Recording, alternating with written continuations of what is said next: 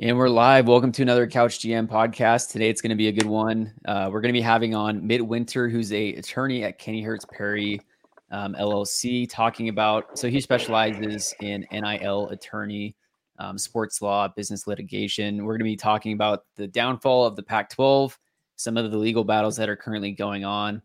But before we get him on, uh, we're going to discuss a little bit. Yesterday, the University of Washington filed a motion um, essentially a tweet from Nicole uh, Auerbach, who's a reporter for The Athletic, stated uh, that lawyers representing the University of Washington yesterday filed a motion to intervene in the legal proceedings between Washington State, Oregon State, and the Pac 12 conference. Um, essentially, and then the nine outgoing Pac 12 schools filed a brief to support UW and support its motion to dismiss. They also wrote that they've entered into a mediation process with Washington State and Oregon State that is currently ongoing and scheduled through October. So essentially, University of Washington and the remaining schools that have left are trying to dismiss this case that Washington State and Oregon State are are putting on against them. Uh, so, Dylan, what are your comments that you that you've seen? Um, you know, obviously, this was a move to try and avoid the discovery phase for as long as possible, um, where, you know, essentially both parties agree that they're going to try and figure out some sort of mediation. But in all honesty, well, you don't really expect uh, Oregon State and, and Washington State to really get screwed over in, in any measure um, when it comes to that. So it's gonna be interesting to talk to Mit and, and hear his take about, um, you know, how soon this could get to discovery if mediation kind of drags out. And we have uh, Mit Winter on now, so we'll go ahead and bring him in. Perfect. So he's a attorney at Kennyhertz Perry LLC. So first off, Mit, thank you for taking the time tonight. No problem. Thanks for having me on, guys. So first off, if uh, we could just have you basically overview from your per, uh, professional perspective with what's going on in the Pac-12, the litigation that has taken place so far, and where you might see this this headed. Um, yeah, I mean it's a pretty un- unprecedented situation. Um, you know, with with in conference realignment, with two members being left in a conference, then suing that conference that they're still a member of. Um, you know, basically to have control over what is left of of the conference. Um, I'm not I'm not surprised that Oregon State and Washington State took that approach. I you know I if I was in their shoes, I would probably do the same thing. Um, but it's just a very unusual situation. Usually in conference realignment, when lawsuits are filed or, or lawsuits are threatened, it is a situation where you know, a few schools leave a conference and then the conference might threaten to sue those schools or might threaten to sue the conference that the departing schools are going to. Um, but I can't ever think of another situation where the remaining schools have sued the conference and their commissioner uh, of the conference that they remain in when all the other schools are leaving the conference. So it's a really unusual situation. Mit, do you feel like this is something that the other 10 schools just did not expect or just plan for in their doomsday, um, you know, look at, at, at, at conference realignment? Yeah, I, I mean, I obviously don't know what, what they were thinking when, what would happen when they left, but I, I assume they didn't think that Oregon State and Washington State would uh, sue the conference and the commissioner um, to basically have control of the conference, alleging that the the ten members that left were in breach of the conference bylaws at the at the time they announced they were, you know, going to leave next year. Um, I think they probably also thought that Oregon State and Washington State would end up in another conference, most likely, um, Big Twelve or or whatever conference that that would have been so I probably think that they assumed that, that those two schools would would find a landing spot. Um, so that that probably played into some of their decision making as well. Um, but yeah, I, I highly doubt that they thought that they would find themselves in the the litigation that they're in now. Mit, uh, can you kind of explain what UW, uh, with the lawsuit that they just filed or the uh, restraining order to me and to most football fans who, you know, we can be a little bit blockheaded at times. and sometimes when you have big words like erroneous and stuff like that getting thrown around, it can get a little bit confusing. It really turns into that meme of like, cool story, I'm happy for you, or sorry that happened. Can you kind of explain it like like I am an idiot uh, to me and to all the fans about what U-Dub did and how that's going to affect the litigation moving forward? Yeah. So what what UW filed is a motion to intervene. So right now, the only parties in the lawsuit are Oregon State, Washington State are the plaintiffs, and the defendants are the Pac-12 and the commissioner. So Washington, UW, and the and the other nine schools that are leaving are not actual parties to the lawsuit. So what UW filed is called a motion to intervene. They want to intervene to become a party in the lawsuit. And basically, they're arguing that they should be allowed to intervene as a party in the lawsuit because no one involved in the lawsuit, um, especially the conference and the commissioner, are not adequately going to represent UW's interest because they're saying this this lawsuit affects us. It's going to have an effect on us, and there's no one that's currently a party in the lawsuit that's going to adequately represent our interests in this lawsuit. And so, in addition to that, they they filed their motion to intervene and then, assuming that gets granted, they also filed a proposed motion to dismiss the lawsuit um, for a number of reasons. So they're hoping that the court, number number one, allows them to intervene in the lawsuit as a party, and then number two, grants their motion to dismiss the entire lawsuit. And, what they said too was the the crux of the Pac-10 case is that the Pac-2 are using an erroneous interpretation of the Pac-12 bylaws per court docs. Um, so it's is it kind of like a he said she said type thing here over over the bylaws? Yeah, so that's really kind of assuming it gets to the merits of the case. That's really what the heart of the case is about. Is what do the Pac-12 bylaws say? So Oregon State and Washington State are taking the position that the ten schools that announced they're leaving have breached the conference bylaws because they announced they're leaving prior to August 1, 2024. The other schools that have left are taking the position that they act they have to actually announce they're going to leave before August 21, August 1, 2024 to be in breach of of the bylaws. So they're saying we would have had to say we are leaving the conference now or tomorrow sometime before August 1, 2024 to actually be in breach of the bylaws. So it's going to be you know they're asking the court to interpret those bylaws, and Oregon State and Washington State are taking one position, the other schools are taking an opposite position. And, yeah, talk about the, sorry, sorry, Connor. Talk about the precedent, though, also in this case, where obviously, you know, prior U, USC and UCLA were the first two schools to leave, and then you know, essentially the Pac um, decided to keep them out of you know board matters as well as as Colorado. Can you explain just the precedent that's going on with those three schools that announced their early movement before the Pac blew up?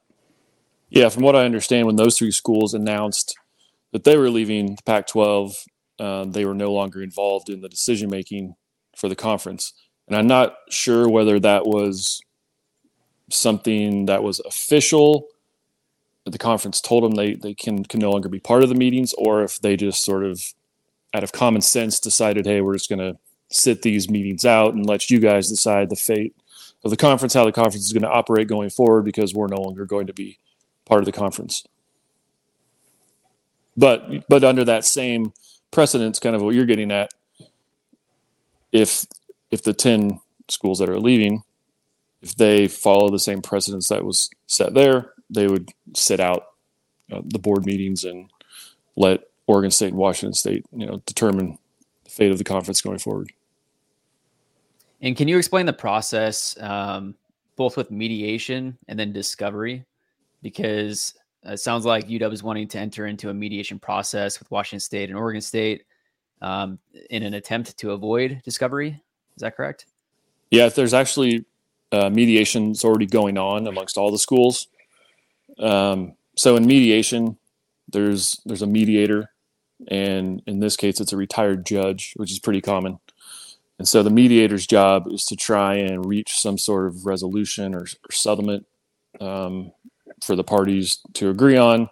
And as part of that, the lawsuit gets dismissed. Each side goes their own way, um, but they they sign a settlement agreement. It says you know Oregon State, Washington State, you get this, or the other schools you get this. Um, so they're already involved in that process, and so that process can go on concurrently with litigation, and it usually does. Um, so just because there's mediation doesn't mean there's not going to be discovery. Um, you can have both things going on at the same time. Yeah, and, and, there was a deadline. Obviously, October thirteenth was a discovery deadline. So I guess how does that this mediation does that push that back in terms of uh, you know because obviously these universities do not want discovery to happen um, and have that dirty laundry spill out um, into the public sphere. No, the mediation is not going to have any effect on on the discovery process. That's going to be so right now, I think on November 14th, there's a hearing on the preliminary injunction. And a lot of times courts won't allow, will stay discovery until they rule on that preliminary injunction motion. I'm not, I haven't looked at the, the docket on this case to see if the court put in uh, a stay of discovery until it rules on that motion. I assume it probably has. So the, the hearing on that motion is uh, November 14th. There's also a hearing on October 25th assuming that UW its motion to intervene gets granted, it wants to have a motion on its uh, a hearing on its motion to dismiss on October 25th. So I think once those two motions get settled, um, whether the court grants or denies them, then at that point, that's probably when discovery would happen. Um, and when a hearing on those types of things takes place, it can usually you can take a few weeks or even a month for a court to to rule on those types of motions and and draft its uh, order on that. So I would guess that discovery could maybe happen, you know, early December, sometime around there. So it sounds like then that this has a possibility of extending out, you know, six months even further, depending on how far these universities want to take it. Is there a chance that this isn't solved within you know the next year or so when a lot of these teams are leaving to join their new conference? And if that's the case how does that affect all of this? Can you know that money go back to oregon state and washington state if they win this but they win it two years from now? How, how does that work yeah it's possible it could drag on that long i assume that you know both sides would want to have this whole thing resolved before that point but assuming that the you know, litigation drags on past past the date of August 1, 2024, and the other schools have left. Um, yeah, I mean, theoretically, I think that the assets of the conference would still, you know, be with the conference. And if we assume that Oregon State and Washington State end up winning, and then at that point gain control over the conference and its assets, then they could do with those assets what what they want to do. I think you're pretty unbiased as anybody. Uh, you know, I think you played your college college ball at Willie, uh, William and, and Mary, so back out That's east. Yep. Uh, um, who do you think, from your point of view, holds the most leverage in this case moving forward? If you can kind of give us maybe some sort of crystal ball outlook. Mm, that's a good one. Um,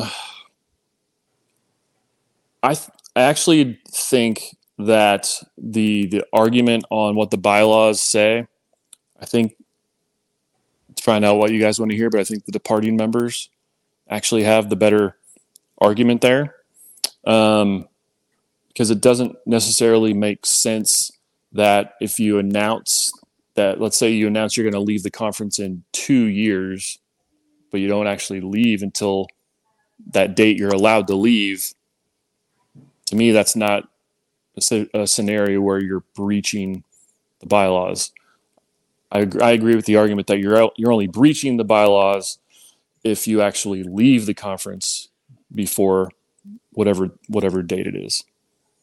So even these tweets on updating up, upcoming schedules with the Big 12. Each school had their, you know, Cal and Stanford, welcome to the ACC, all these public tweets and, and so on and so forth via social media, um, and even letters to alumni associations within those schools. You don't think merit that? It's possible. I'd have to see all that stuff. I haven't seen all that stuff that, that you just referred to. There's there probably could be some things out there that Oregon State and Washington State could point to and say, yeah, this is um, you know something that rises to the level of breaching the bylaws. Um, so I'm not saying that that Oregon State and Washington State don't have any arguments in their favor. Um, you know, in litigation like this, you never know what's going to happen, and, and, a lot of other evidence and discovery, if it gets to that point, could come out that we you know aren't aren't aware that exists right now. Then, is this um sorry, is this just uh like a winner take all thing? Or like what would happen if say the court found five of the schools had breached the contract but four hadn't or you know whatever the numbers on that is? Uh is this a situation kind of where like you have to have all of them breach the contract? Or could you you know could Oregon State and Washington State win this lawsuit against half of the schools and then the other half it's like well technically they didn't meet that threshold so then they don't have to pay out or they get their money back or some of their assets back from the pac 12 how does that work? yeah i think something like that could be possible. And so then if we imagine a scenario where five schools didn't breach and five schools did and so that would leave seven schools in the pac 12 then i you know, i guess those seven schools would be the ones that control the assets and mm-hmm. have the board meetings and decide what happens going forward with the conference. I think the most likely scenario is though there's a settlement. Uh, the assets get divided up in some manner, probably with Oregon State and Washington State getting a large portion of those assets. The leaving the schools that are leaving get you know some smaller amount of those assets. And then I think there's also a question of what happens to the NCAA basketball tournament units because those extend out for a few years. Um, what, right, and then what you know what happens uh, to if a team makes the CFP this year? Um, so you, you still have some you know undetermined financial numbers. So even if there is a settlement, there's probably going to be that settlement agreement will have to be in effect for a while to kind of to figure out what's going to happen with some of the, the finances that that haven't really happened yet. Right. And, and, then can and you then, discuss briefly about uh, sovereign immunity and how that would affect these things? Yeah, so sovereign immunity, it basically it's a legal doctrine that makes it difficult to sue uh, states, which includes state officials and state institutions like public universities. And sovereign immunity law, it's different from state to state. Um, some states you can you can sue state entities for breach of contract. Um, some have different ways you have to sue them for breach of contract. In some states, you can't sue a state entity at all for breach of contract, like Texas. You can't sue the state universities at all. Like if you're familiar with the Mike Leach Texas Tech case, yeah. um, they were able to get his lawsuit just completely dismissed because he was not able to actually sue Texas Tech as a state entity under Texas law.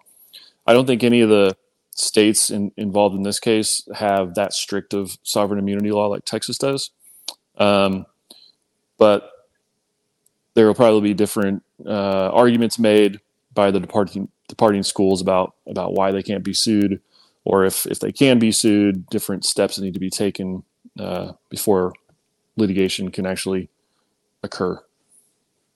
And I, you know, I had an interesting question just on where law firms rank, you know, and, and obviously the the law firm that Oregon State and Washington State have are Keker, Van Nest, and Peters. I don't know if you're able to kind of elaborate on where they're at in the law stratosphere, if you've even heard of them, and kind of just give us an idea of like, hey, are they like the Notre Dame law firm or are they like the Buffalo? Yeah, they're they're a very legit law firm. So I used to live in San Francisco for ten years, where I went to law school and I practiced law out there for about eight years, and that's where they're located. Very good reputation. They're like numbers wise, they're not a big firm in terms of the number of attorneys they have. They're a boutique firm, but they're very well known, very good attorneys. Um, so they're a very legit law firm. So you should feel good about having them on on your side. Awesome. Well, really appreciate your time with uh, explaining everything, giving us some insight on behind the scenes from your perspective with you being in the field. So, again, really appreciate your time. Looking forward to staying up to date on uh, the hearings as we see them moving forward. Yeah, thanks for having me on, guys. Appreciate Hey, it. Hey, appreciate it, man. Thanks, Matt. Yeah, nice to meet y'all. All right, we'll see you. Good night. Awesome. So we got some insight from Mit. Uh, really interesting to hear his perspective on some of those topics. Uh, specifically, that from his perspective, he thinks that the departing schools might have the upper hand or have a strong case with what they're arguing, because technically they didn't leave the conference, as he stated, which might not be breaching the con the uh, the, the Pac-12 bylaws, which is interesting. Well, we need to find another lawyer to bring on. So it's it's shocking to me, and I'm and I'm sure it will be for you too, Dylan and Connor, that the tweets and the schedule making technically don't necessarily constitute leaving the conference. It's it's basically like being with your girlfriend and going, "Don't worry, babe, I'm still with you. I just have Tinder for when I'm not with you here in about a year." Yeah, I'm just a bad analogy. I'm leaving you next year on this certain date. Um, Right. I'll be with this conference, you know, moving forward, but not yet. Is, But is also- what Leo does? He's like, "Hey, your birth, your 25th birthday is May 25th. You got one more year with me, and I'm on Tinder or Raya or whatever, and then I'm out of here." But I think also an important thing to note too is it, it matters what the judge thinks too at the end of the day. Um, and you know, obviously, um, it doesn't hurt to have a Whitman County judge on it and B a former Coug um, who's a judge. So um, the name is forsaken me. I'll look that up as as we're talking here right now. Oh, and also in that Coug fan article, it was Bill Kirk, uh, who they cited. A prominent Seattle attorney is what they said, former King County deputy prosecutor and WC graduate. He said they called the motion that UW submitted yesterday appalling and said for the University of Washington to, suggest that neither WSU or OSU are likely to prevail on this argument, and then to uh, a worse and worse yet to argue that neither of those institutions can show irreparable harm by what has occurred in this conference tells you everything you need to know about the integrity of the University of Washington moving forward. So, like, Yeah, you know, it's ridiculous. Yeah, and, and, and Oregon State already came out publicly, um, their president stating that, that, you know, they expect to not have 44% of the budget um, or revenue, I should say, that they had uh, this past year. So if, if losing nearly half of your revenue isn't irreparable harm, I, I don't know what is. And so the other day, I heard the uh, the Baylor athletic director saying that currently the Big Twelve is not in talks with WSU and OSU. You know, it could just be he doesn't know anything about it, or it could just be that some of the rumors that we have heard in the past are just not true, and that the Big Twelve is not engaging with these schools. So. I'm I'm I'm pretty intrigued to see what it would look like if Washington State and Oregon State really do become the Pac-2 for the next couple years and they become basically independents, create their own schedules. They have the reins on their destiny to get into the playoffs as well as the the control over the assets. I Oh, thought yeah. it was interesting And- that this could go on for multiple years too, right? It doesn't seem like that's what the schools are going to want to do, but if they really want to dig their heels in, this thing could go on for a year or two. And then how do you backtrack everything? How do you back pay? How do you for- like if Wazoo and Oregon State treat it like they're going to win and they use that money and then they don't get it and they have to pay back? You know the other schools. How does that work? It it, it boggles my mind how something and you know not a lawyer uh never went to law school never been even in the same building as law being practiced um how it you can look at something like this to me that seems so black and white of they're leaving they weren't supposed to leave they don't get to make decisions on the conference now that they have decided to leave Yet there's a way for them to still say, well, technically we didn't leave, so we get to have a say in this money. And even though we've already ousted people before, because we're leaving and the leaving crew is the majority, we get to have final say on where this money is. That boggles my mind. Because from my understanding in the bylaws, it's that you announce that you're leaving. It's not that you leave. I need to see if the the bylaws are actual public information and go and actually read every single page of that. Right. But from what I've seen from people's interpretation so far, it's that announcing to leave before that date on 2024 is, what's the breaking point. But a tweet isn't isn't announcing. That's no, where, yeah, all, like, my perspective is like announcing. Yeah, all the conferences announcing. Right. How, uh, how is that not announcing that you're leaving to me? Asking donors for more money because you're leaving. It's stuff Dylan, like that to me. That's how is that not leaving? Dylan, you referenced it's, you it's referenced alumni yeah. being sent messages. Yeah, there's um a few of the Pac-12 schools that just sent out like, and it's your typical just like alumni mass email, you know, that everybody's getting um, in terms of, hey, we joined the Big 12. Hey, we joined the Big 10. Hey, we joined the ACC. Um, and I think the whole goal, you know, in my mind, I think the whole idea of, of WSU and Oregon State doing this is just to make things extremely tough on all the outbound members, um, as well as, you know, all the conferences report to the to the CFP, the College Football Playoff, and under those bylaws, there's got to be any any for any uh, thing to change, any decision, there has to be unanimous consent.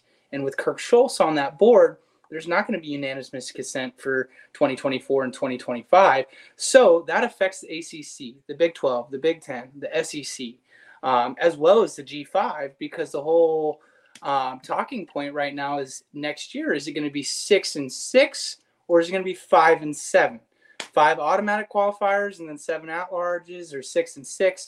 Um, so that's something that has been widely reported through Nicole Auerbach and, and a few others, um, you know, within the athletic and obviously other prominent college football scribes, um, stating that just there has just been no uh, movement in terms of trying to figure out, um, you know, how they're going to go about six and six or five and seven with uh, the the CFP playoff um, beginning to to start next year with twelve schools. So, you know, the whole hope, I, I guess, sorry, looping back is okay, hey, we're going to be a, you know, pebble in your boot, a thorn in your foot until we can get one of these conferences to accept us. And, and whether that's at a half share rate, three fourths of a share rate, or Big 12, you know, is the only, only conference right now that doesn't have their own network where, you know, you look at it at, at the basketball side of things, the Pac 12 network brings a lot of value for that conference and being able to have these games on a network. Um, so, who knows? Um, a, a, lots to be said, and we have no idea if the ACC blows up in the next month to six months with Florida State, North Carolina, um, uh, and and some of the other you know Miami and prestigious uh, brands there that are looking to maybe bounce um, as well because uh, there's been a lot of smoke. there's smoke yeah. every week on this conference that, realignment. That's now there's Gonzaga point. potentially to the Big Twelve. Yeah, that that seems like it's almost a done deal, and, and that's a great point. Uh, this is far from over. So if Washington State and Oregon State, it almost kind of seems like if you can hang on, stay independent for a year or two, maybe something opens up later on. You know, it's uh, I hate to be analogy guy. I listened to Colin Cowherd too much when I was a younger uh, kid, but it's it's like Joe Cronin with Damian Lillard. He waited until a better offer came, and eventually someone got a little more desperate, and a better offer came, and so he was able to get better assets back for his star player. It, it kind of seems like the same thing for Wazoo and Oregon State hold on. You never know what's going to happen. If you hold on for a year or two before you have to officially join a conference, what if the ACC does go belly up, right? It's already been made very clear that Clemson, Florida State, uh, you know, those top teams in the ACC, they want to get out, and the SEC wants those teams. Uh, if the SEC gets Florida State, and you can have Florida State, Miami, and Florida play every year as part of your conference, that's a huge deal. You know, thinking about Alabama playing Clemson every year, that's a huge new tradition that you've created. And you've basically now just taken over the, the, the whole South. Well, if that happens, well, now you really can turn into that all coast conference because guess what? North Carolina State isn't getting picked up. You know, Georgia Tech isn't getting picked up, so you can Boston pick up College, Syracuse. I mean, th- those schools aren't going to get picked up. You know, exactly, exactly. So then you can pick up Oregon State, Washington State, and then is that enough to save yourself and put yourself in, you know, the the new Power Four, right? Yeah, and, and you never I, know what the those those couple remaining AAC brands. I think right. Memphis, Tulane, uh, mm-hmm. you know, or, or even Tulsa but I think Memphis and Tulane are also, uh, you know, in this kind of same situation uh, that Oregon State and Washington State are in, because they know they're they're two of the better brands in the in, the G5. So, you know, you never know if Cal and Stanford decide to you know piggyback with OSU and and WSU, saying, look, we need travel partners, and you know maybe that's where the UNLVs, the SDSU's, um, um, and the maybe even Fresno States, um, you know, kind of get looked at as well. This it's just a, a climate that is changing day to day. And and that's the other thing that you just kind of hit on.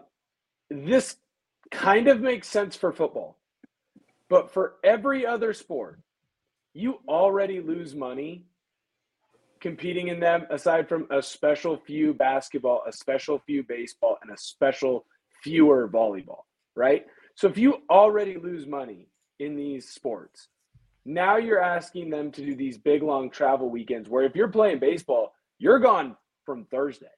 Yeah. Shoot, if you're playing volleyball, if you're playing basketball and you're on the road, you're gone on Thursday. Now you're telling me you got to go across the country and then come back how how are you able to recoup that money right? In in sports and in the universities where you're already trying to figure out a way to recoup revenue that you lost because of the pandemic that we just came out of and get your student bodies back up to a higher rate because most of these universities they lost student enrollment. Student enrollment went down.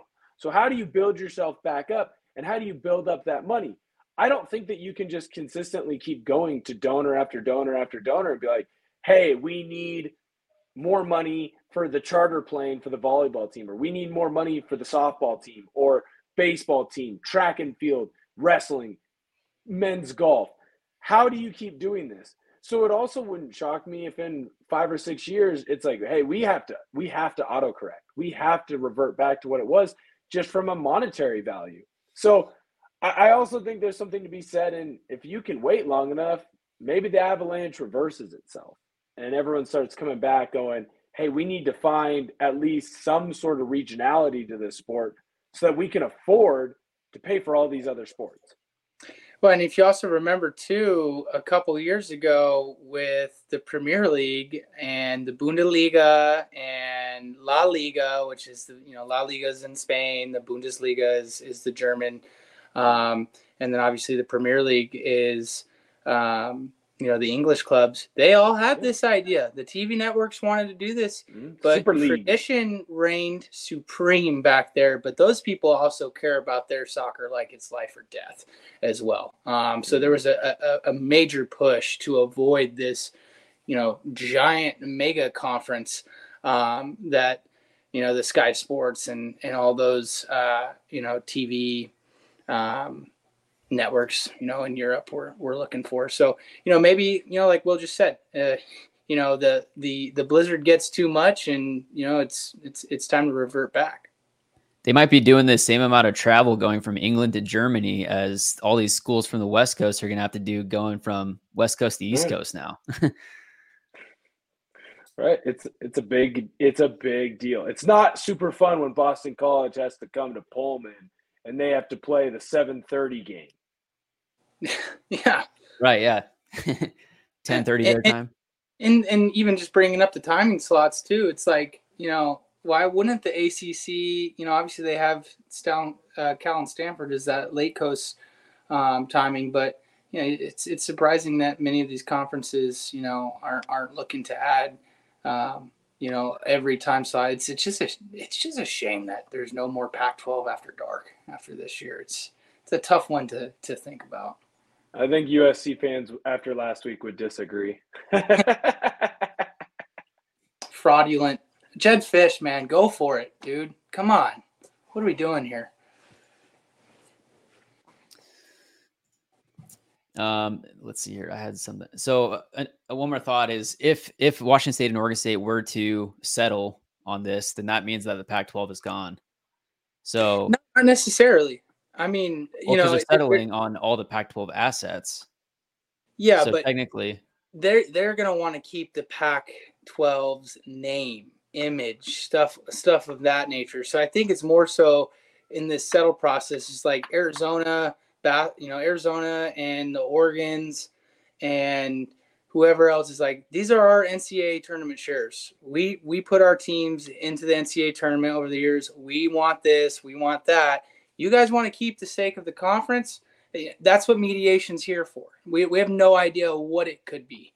Um, but you know, as Mit said, you know, you kind of expect to have some sort of um, compromise sooner or later, or you know, Will pose the question to him as well. How long could this go?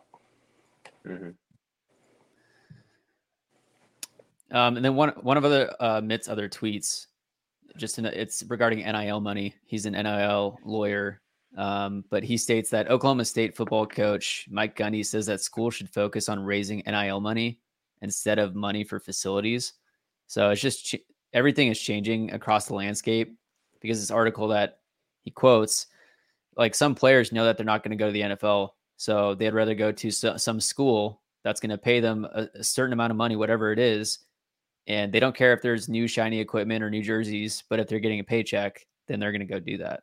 So yeah, I mean, I I bet you this year Penix and Bo Nix, I I would almost guarantee made more money in NIL than they would have in their rookie contracts because let's face it, they weren't going to be first round picks. Uh, you know, Penix might have been a day two guy, but Bo's probably a day three guy. Uh, you know, and, and everyone jokes like Brock Purdy's poor. Brock Purdy's not poor, but you know, 800k is what he's making right now on his rookie deal. Do you think that Michael Penix is making more than 800k? Because I think he is, and I would think that Bo Nix is too. You know, shoot, I bet you that there are some freshman quarterbacks, uh, Dante Moore, who are making more than 800k because of their NIL deal. Uh, you know, the rumor is the the Tennessee kid, uh, Iamaleava, he's making eight million. You know, over the course wow. of his three or four years over at Tennessee. So uh, when when I look at this kind of stuff, it, why not? Why wouldn't it go into more NIL money? Because um, before it made sense to have the coolest uh, facilities, have the coolest weight room, have the nicest weight room, have a restaurant where only your guys eat. You know, have have a cafeteria where it's just your guys, have the best dorms and stuff like that. Well, now to me, if you're telling me you can pay me and you can get me an F 150 and I can make $2 million, you know, a year because I'm going out and absolutely dominating for your university, I could give a damn if I'm working out outside, you know, if I'm lifting tires or I've got one travel suit and that is what it is.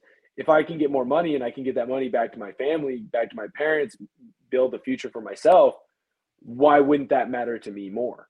You could just take I that think, two million and you know maybe buy Chipotle with that every day and call it good. I'd be just as happy.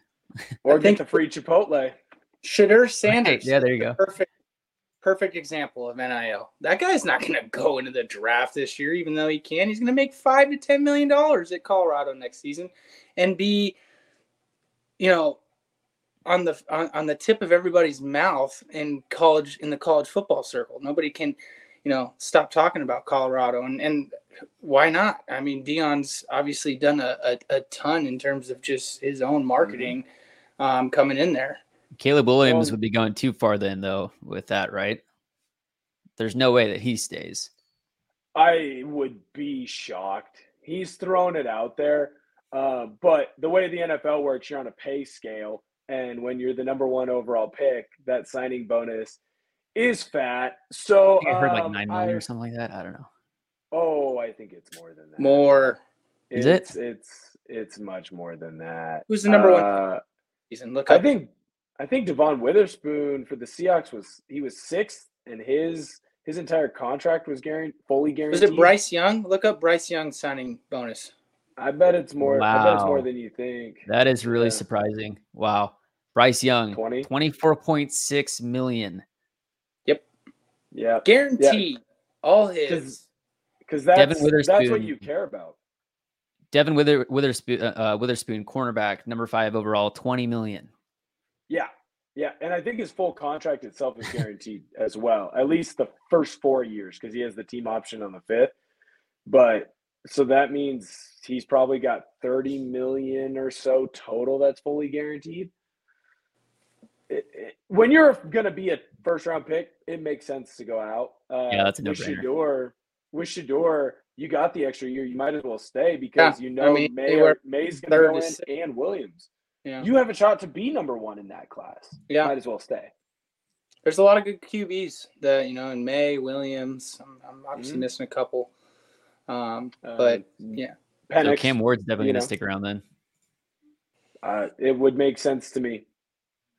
yeah, but does he stick around at WSU? That's the real question, though. So Yeah, I guess that'll, these next few months will play a part in that. That's why I'm going to plug it right here. Coog 1890 Club, $18.90 a month. You can make a change as an alum. All right, the NIL. Coog 1890 Club. 1890 Club. Yeah, Central got me when they gave uh, the donate Central, and it was a picture of me in my football uniform. I, I had to donate. you can't not donate. If you want Will Ortner to donate, you just put a picture of me in there. I'll donate. I don't even care what it's to. UW, WSU, Oregon State, picture of me. I got it. All right, real quick, let's talk about a couple of matchups this weekend, and then we'll get you out of here. Um, Mhm. Oregon versus UW. Fowl versus Fur, it's going to be a great game. I think these are the two top teams right now in the Pac 12, just from a completeness standpoint. Uh, when you watch both these teams play, their defenses have vastly improved from the year before, and then offensively, uh, they fly around and make plays. Special teams wise, Odunze has a couple uh, punts that he's ran back, a couple different kicks. And then Oregon, they do it a little bit differently because they've got all sorts of trickeration. Um, yeah, both teams are on a bye week. You're getting college game day, so you know the atmosphere is going to be crazy. It wouldn't shock me if this game actually started out a little bit slow just because you have two teams feeling each other out. But I think you're going to see a lot of trickeration. Oregon, especially in the special teams, Dan Lanning likes to throw a lot of trickeration coming out with, you know, against Colorado, he had the fake punt. Last year against UCLA, he had the early onside kick. I don't necessarily think that you're going to see that uh, from Coach Stein's offense, uh, but I do think that you are going to see a lot of trickeration from the special teams. And then UW, I think offensively, DeBoer is going to dial up uh, some trickeration plays, just trying to find the way uh, to get the ball into Odunze, Polk, and McMillan's hands as much as he possibly can, especially in space. Those guys, I don't care how improved Oregon secondary has been, which it has, trying to stop those guys in space, uh, that's just a mother bear to deal with. It's going to be a great game. It's going to be an old fashioned shootout. It just might start out a little slow. And honestly, I, I can't wait to watch. Yeah, I'm looking forward to the OCDC um, matchup of Tosh versus Grubbs, um, Mhm. and and just kind of seeing, you know, like Will said, I think there's going to be a lot of feeling each other out early on, um, and you know, obviously, Oregon uh, losing the running back. Uh, help me out with the name. Noah Whittington. Whittington. Obviously, they've got a ton of running backs at their disposal there. Um, so I don't ex- necessarily expect them to to not skip a beat running the football. Um, but yeah, I mean, you know, two and a half point spread. It's Vegas is is calling it a close game, and typically, what you know, Vegas gives the home team is it's an automatic three points. So they they they look at this as a pretty evenly matched game. Um, you know, if you take away that that three, um, so yeah, obviously, um, you know, the winner of this game is controlling their own destiny uh, to the Pac-12 championship. Yeah, I, I really do think um, this game is going to boil down to can UW make Oregon one dimensional? If Oregon has issues running the football, then I think UW has a chance to win this football game, uh, especially if they can turn Oregon over a couple times. Uh, but Oregon's ability to run the football at about a 40% percentage rate next to their 60% pass is going to be huge because then U-Dub's defense has to prepare and be able to stop both the run and the pass. And they like to do a lot of play action passing with Bo Nix, get him out in space to where he can choose to throw the ball or run the ball if they take away that ability, if U-Dub can stop Bucky Irving and Jordan James, and they can beat up on that O line that they run about eight deep over at Oregon, and you have to see Oregon sling the rock the entire time, that's where I think Oregon would have a little bit of issues, not because of Bo Nix, uh, but because where UW, they are deep at that wide receiver position. You have two guys who are probably going to be first round picks in Odunze and McMillan. And then you've got Polk, who's absolutely blown up this year in the slot. He's a stud. At Oregon, you have Troy Franklin, who is your number one true stud guy, is a beast. You look at the other wide receivers, Traeshon Holden, Gary Bryant Jr., Tez Johnson, and even your tight end uh, in Ferguson. A lot of these guys have had flashes of brilliance, but none of them have had true sustained hey, that's the number two guy. Tez Johnson has a big game. Then the next week, Gary Bryant has a big game. Then Terrence Ferguson has a big game. You know, Traeshon Holden had a big game against Hawaii. So if you are able to force Oregon to throw the football and you can bracket cover Troy Franklin, all of a sudden I think it gets a little dicey on can you truly trust one of those next guys to step up? Oregon's going to say that they think they can and they have those guys, but I don't think it's been truly proven yet against the kind of talent that UW has. So if UW can stop the run, that's where things are going to get really dicey for Oregon. Yeah, it's going to be a great matchup. Another one, USC and Notre Dame. Are we going to see USC show their maybe true colors? They've had shaky past couple weeks against Arizona and then against Colorado the week before that. Week before that, Arizona State, it was close against USC. Are we going to see Notre Dame show USC who they really are? Yeah, it's going to be a good one. I mean, um, Oregon, or sorry, Oregon.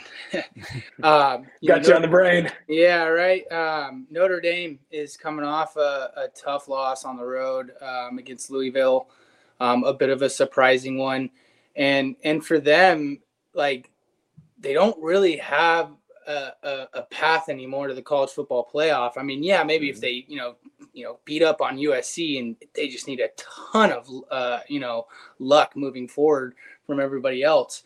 Um, it's like kind of a prove it game for them, like in, in terms of just um, you know bragging rights uh, of uh, such a decorated rivalry. I think you could probably put it top three or top five. You know, obviously mm-hmm. in college football um, of all time rivalries, but USC is going to face their stiffest, best defense they've seen yet under Marcus Freeman um, and company. So I think the the key for Notre Dame is going to be, hey, can they establish the run game, which shouldn't be too hard against USC, control the clock, um, and then have that defense maybe able to muster a, a turnover two on on Caleb Williams and company. But you know, Caleb Williams is just so far. Uh, ahead of any other quarterback in college football right now that he makes up for so many deficiencies mm-hmm. that USC has that he's just always going to have them in the game but you know obviously being on the road um, you saw how close that Ohio State Notre Dame game was earlier this year um, it took Ohio State to the final second um, to win that game so you know this is a definite trap game could be the first loss that USC gets. And then, you know, when you kind of take a look at the the schedule that USC is going to have going forward after this Notre Dame game, is you know they start they go at Notre Dame, home versus Utah, at Cal, home versus Washington, at Oregon, and home versus UCLA. I mean, that is you know looking like a tough uh, tough road to sledding up ahead. But I, have got USC um, by a score. This is the classic Will Ortner gets screwed game. Because I've been sitting here beating the drum for Sam Hartman all year. Hey, he's a sneaky Heisman candidate. He's dominating at the beginning of the year. If he has a good game against Ohio State, you better watch out. You better watch out. And then he lays an absolute egg against Ohio State. All of a sudden, he lays an egg against Duke. He looked like crap against Louisville. I'm out on Sam Hartman.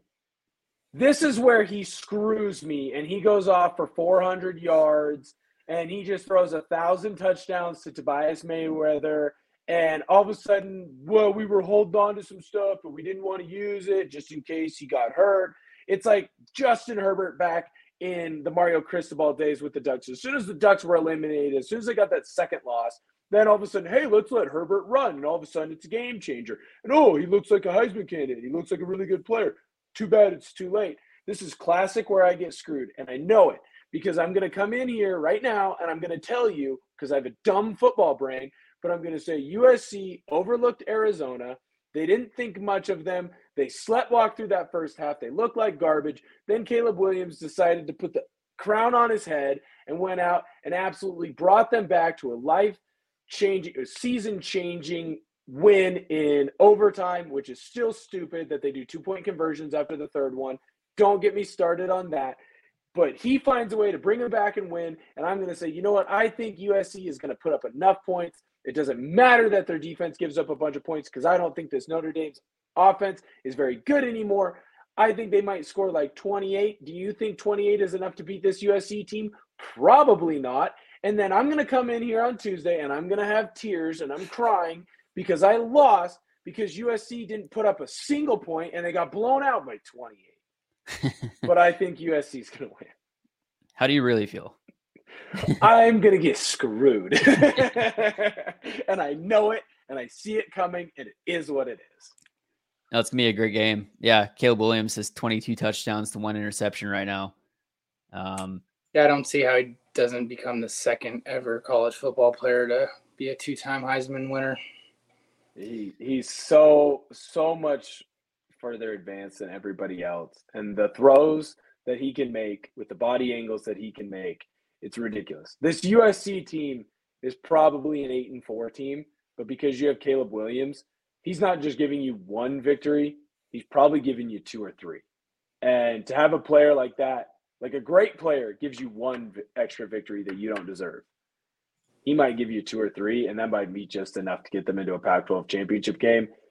And shoot, I'm not going to root against them. If you're telling me you got to pick a defense to stop these guys, I'm not going to claim that it's going to be anyone because he didn't show up for two quarters, showed up for the third and the fourth, and that was enough to win.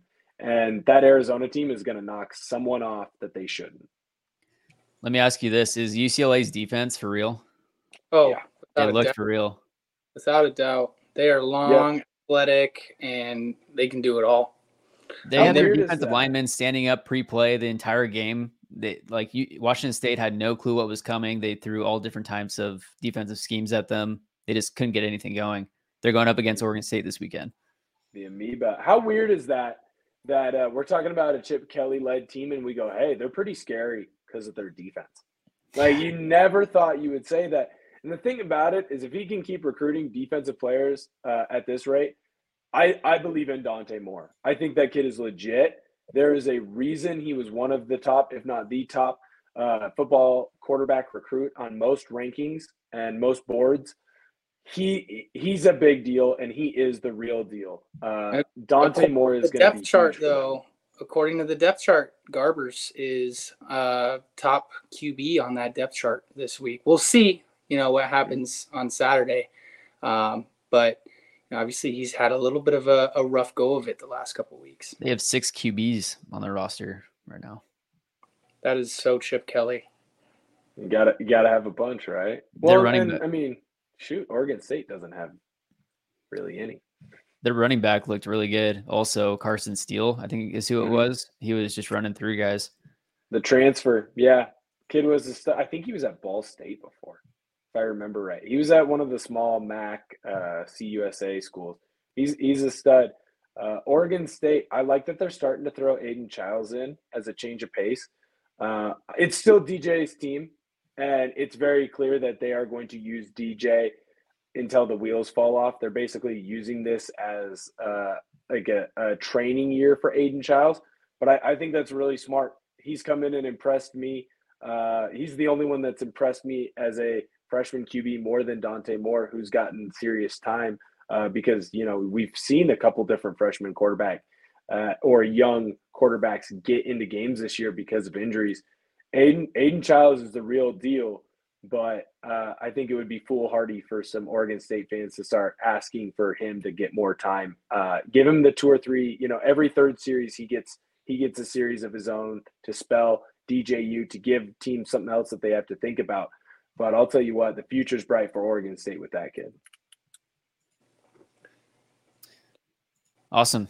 Well, appreciate you guys' time. I think that'll do it for this week's. We'll see you next Tuesday evening, and we'll see if there's any other legal updates that we can give on on the Pac-12.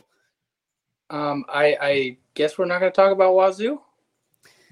Yeah, we could talk about Wazoo.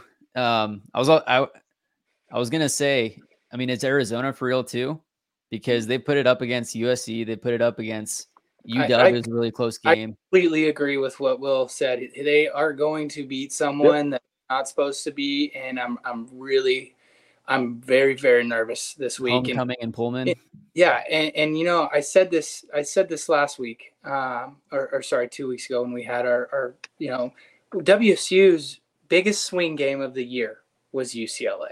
You, your first road game, if you can win that, you come back home, you get Arizona, and then you Off go out. Yeah, and you know obviously UCLA and, and um, uh, WSU both had buys going into this past game, um, but I mean Ben Arbuckle and Cam Ward, that UCLA defense was doing circles around those two.